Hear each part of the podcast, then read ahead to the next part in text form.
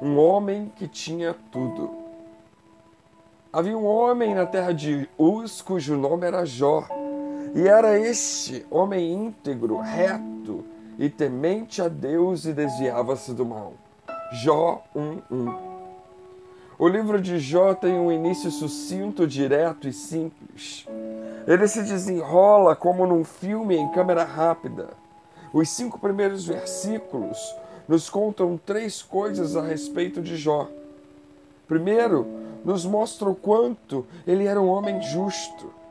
Poderíamos aqui fazer uma longa meditação a respeito das quatro qualidades: íntegro, reto, temente a Deus e que se desvia do mal. Mas basta dizer que Jó foi um dos melhores homens de toda a Bíblia. Segundo, ele era um homem rico. Os versículos 2 e 3 vão nos dizer isso. Vão começar enumerando os detalhes a respeito das ovelhas, dos camelos, dos bois, das jumentas. O texto está nos dizendo que se fosse publicado uma lista das pessoas mais ricas do mundo naquela época, Jó estaria no topo. E terceiro, ele era religioso. Nós vemos isso nos versos 4 e 5.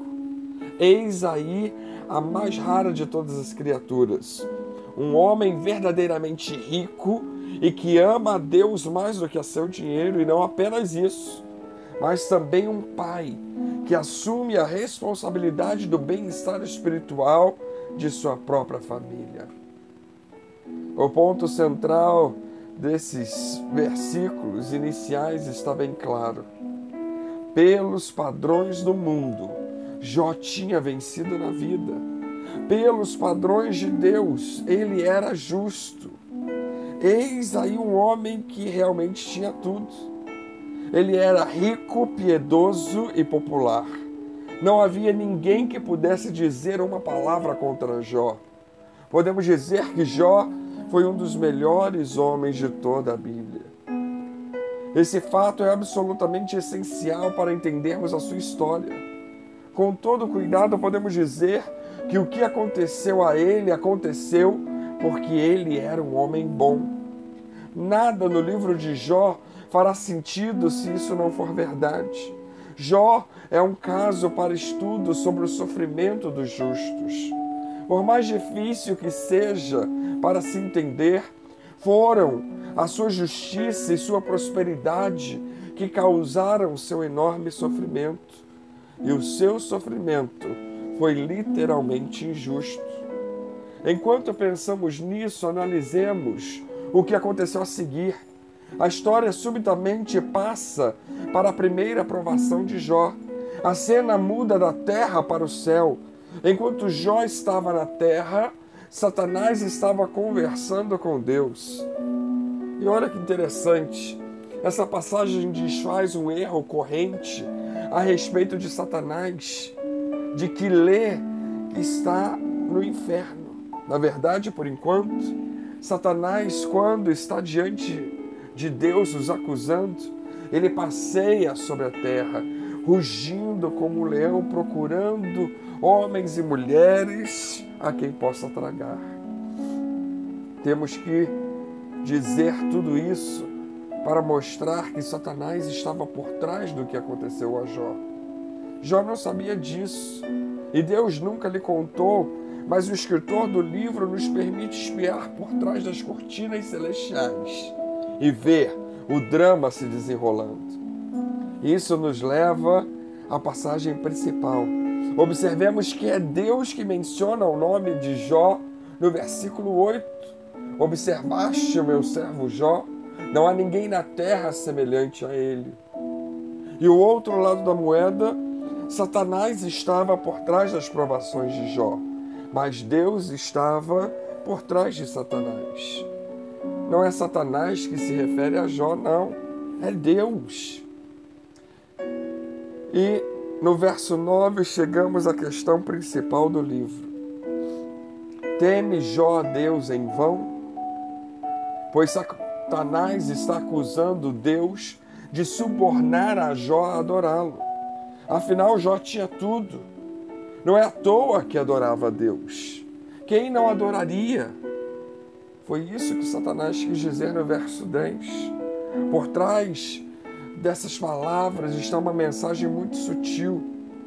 O Senhor subornou Jó com prosperidade. Satanás está acusando a motivação de Jó e a integridade de Deus. Aí está a questão central do livro de Jó. Alguém servirá a Deus sem interesse, sem lucro pessoal? Satanás diz não. O questionamento de Satanás é a grande questão para refletirmos, principalmente hoje. Nós servimos a Deus quando o sol brilha. Vamos servi-lo nas trevas. Nós cremos nele à luz do dia, vamos continuar crendo nele à meia-noite. Nós cantamos louvores a ele quando tudo vai bem. Vamos continuar cantando em meio às lágrimas. Nós somos a igreja e proclamamos: O Senhor é meu pastor, nada me faltará. Ele continuará sendo quando passarmos pelo vale da sombra da morte. Ele era bastante bom quando não tínhamos dinheiro, suprimento.